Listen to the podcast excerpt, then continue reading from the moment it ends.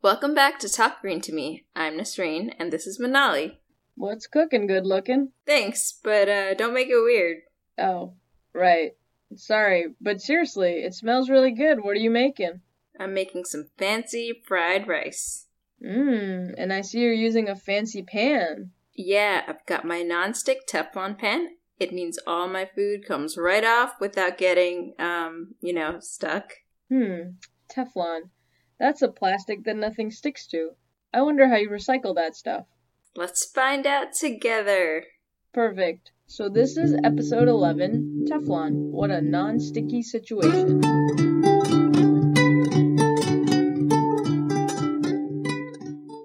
So, Nasreen, what's a Teflon anyway? Teflon is another name for polytetrafluoroethylene. Bet you can't say that five times fast. Polytetrafluoroethylene, polytetrafluoroethylene, polytetrafluor. No. That was a valiant effort, but I still don't really know what Teflon is. So the poly means it's a polymer, and the fluoro means it contains fluorine. Teflon is a fluoropolymer. Fluorine. If I remember correctly from chemistry class, that's a very electronegative element, which means it has a really high affinity or attraction to electrons. Yes, and fluoropolymers have lots of carbon fluorine bonds, which are super strong because of this attraction. And this strong attraction makes fluoropolymers very non reactive and non sticky to oils, waters, and lots of other liquids. Yep, and therefore ideal for the food industry and many more applications. Also, the fluorine atom forms a protective cover over the polymer chain. That's right, and this shields it from any harsh chemicals. Does that make it super strong? It's very chemically strong, as in it can basically withstand any harsh acids or solvents and doesn't react. And this non reactiveness means that all the chemicals will just glide right over. That's right, Teflon is super slick. In fact, it's basically the only thing slicker than ice. Well, that and my sweet style. Wow. Now he's making it weird. Right. Um anyway, so Teflon has been around for almost a 100 years. It was discovered in 1938 completely by accident. Like a boom explosion accident? No, not like a boom explosion accident. Um, the smart chemist named Roy Plunkett worked for a company called DuPont and was trying to make a new type of refrigerant, but instead made Teflon. Wait, he turned a refrigerator into Teflon? No, a refrigerant. It's basically a liquid that absorbs heat and helps cools things down. Oh, so there's a refrigerant in my refrigerator. Yep, and where Plunkett was trying to make a better version of this, but instead he did some fancy science stuff, and the pressurized gas in his experiment turned into this super slippery white waxy material. And so this was Teflon? Well, this was polytetrafluoroethylene, or PTFE, and DuPont later registered this material under the trademark name Teflon. Okay, so you've told me that PTFE is super slippery, but do you know exactly how slippery it is? Can you guess what will happen if you throw a gecko at a Teflon pan? Wait, why are we throwing geckos? Don't burn their feet on a hot pan. Geckos are super sticky. Their feet have all these tiny hairs that basically stick to everything. They can even climb upside down on walls. Okay, but that still doesn't justify you throwing a gecko, you monster. Okay, okay, I won't throw geckos. Can you guess what would happen if a gecko walked on a very cold, non hot Teflon pan? Would it slip inside? Exactly. It's like a gecko on ice. Basically, the makings of a Geico commercial. I would watch that. Anyway, this slippery property makes it a particularly useful material for non-stick pans and waterproof jackets. Whoa, jackets? What else can you make with PTFE? You can find it in carpeting, food packaging, and even space. Anything that needs to be non-stick, PTFE can do. Don't these other applications need other properties beyond just non-sticky? Yep, and since it's so inert, Teflon has high temperature and corrosion resistance too. This means it can be used for robust spacesuits and industrial piping. Okay, but hold on. You said that Teflon was made by accident. How is there so much of this accident that we are making entire spacesuits?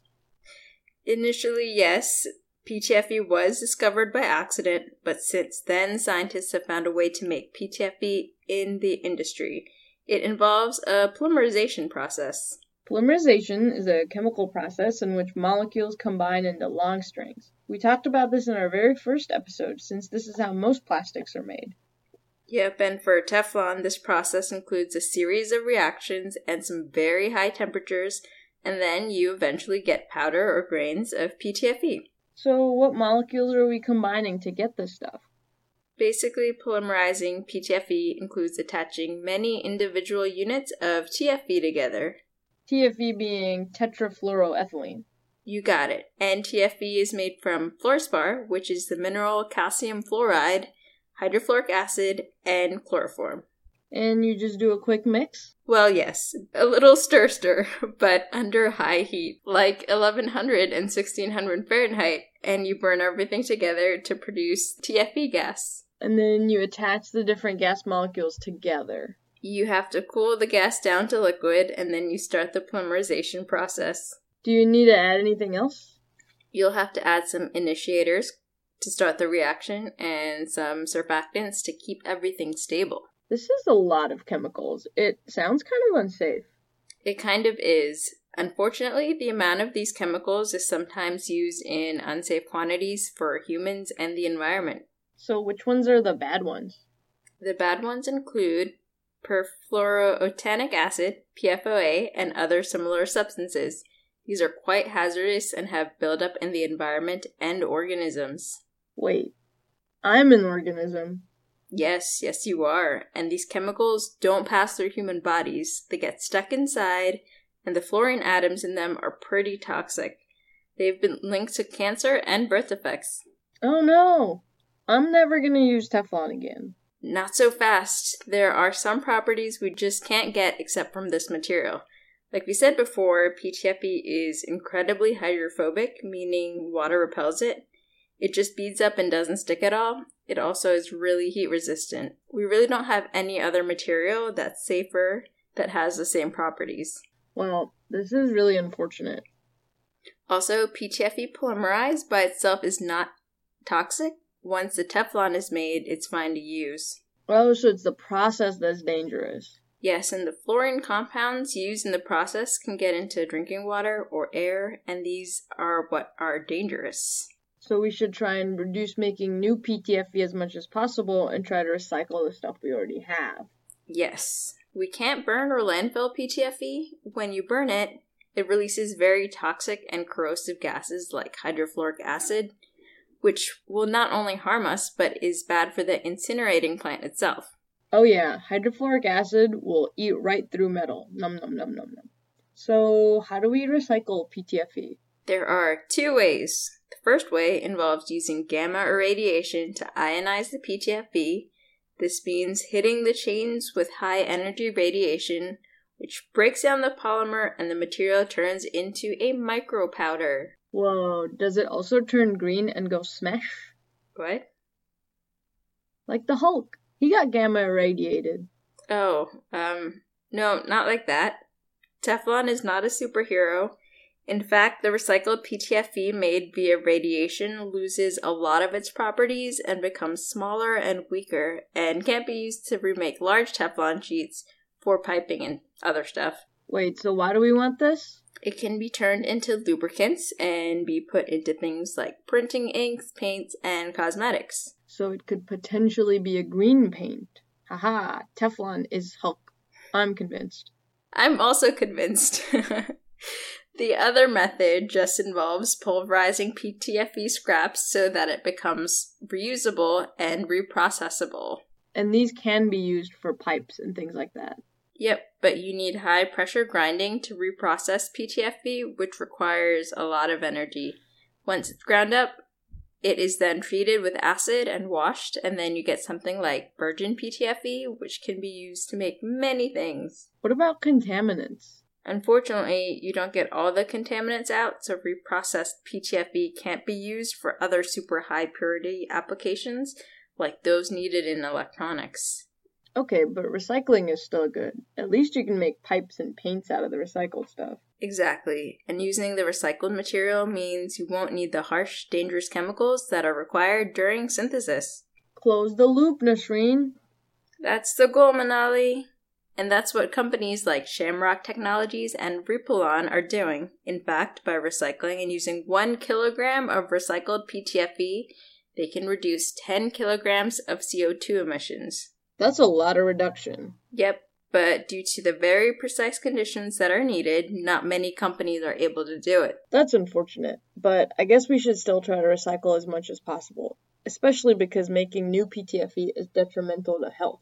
Super detrimental. In fact, the companies that made PTFE, like 3M and DuPont, knew about the health risks but kept them hidden for a while. Oh, yeah, there's that whole movie about it called Dark Waters. Didn't some guy sue DuPont over this? Yeah, Robert Bilott sued DuPont and found that their plant was affecting the health of people who live nearby and all of their cattle. Oh no, not the moo Moo's Poor cows. DuPont was dumping a bunch of the fluorinated chemicals into a landfill, which affected all the town water and caused a whole lot of cows to die. That's terrible. Did DuPont have to pay up for all the health problems? Yes, they ultimately lost the court case. However, since there's no good way to get rid of these fluorochemicals, most companies still end up disposing them in a similar way through waterways. Wait, am I drinking PFOAs right now? Yeah, probably. But thankfully, there are lots of government regulations on the amount of these that can be discharged, so it's not as bad. Well, this can't be good in the long run. We should still try to find ways to reduce our use of PTFE.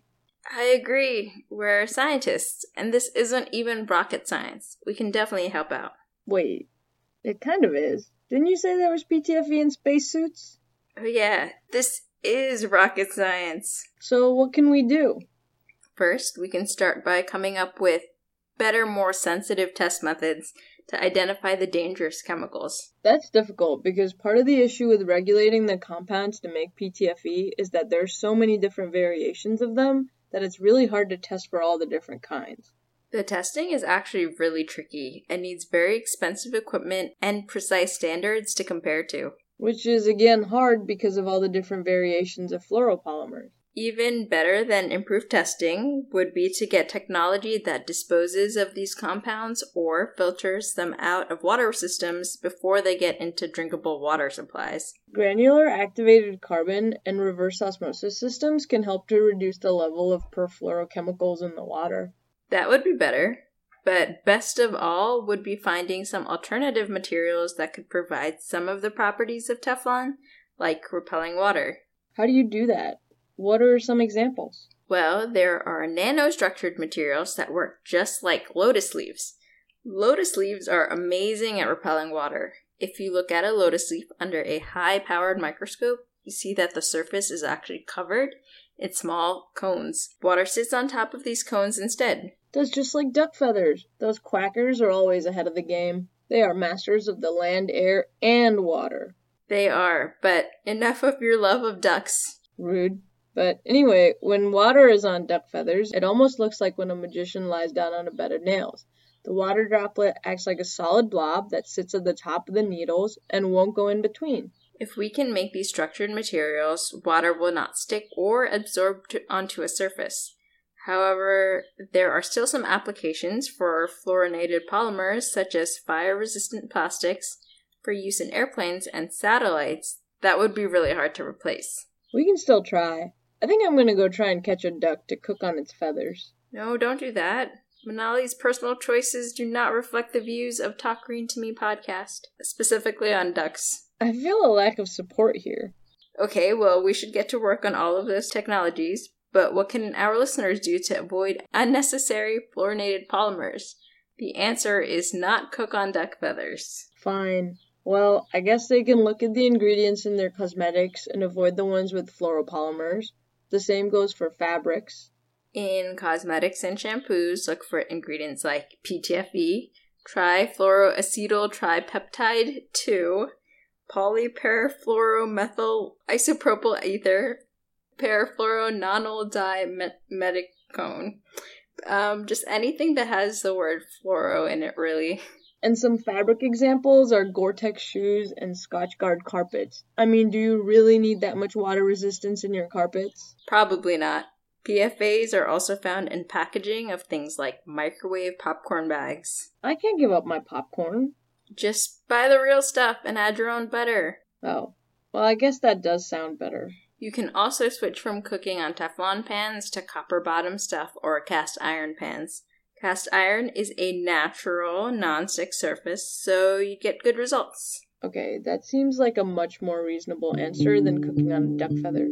I'm off to try these things now. Okay, invite me for a good dinner once you're done cooking, please. Okay. This episode was written by Aditi Kirbat, Manali Banerjee, and Nasreen Khan. It was edited by Manali Banerjee and Nasreen Khan, and also produced by Manali Banerjee and Nasreen Khan. Our guest writer for this episode was Aditi. Aditi is currently a PhD student at Georgia Tech. Her research focuses on using plastics to harvest solar energy. Her favorite material on Earth is PVDF, which is another fluoropolymer. Music was from Saucy Boy Records. If you have any questions, you can contact us at talkgreentomepodcast at gmail.com or follow us on Twitter and Instagram at TGTM Podcast.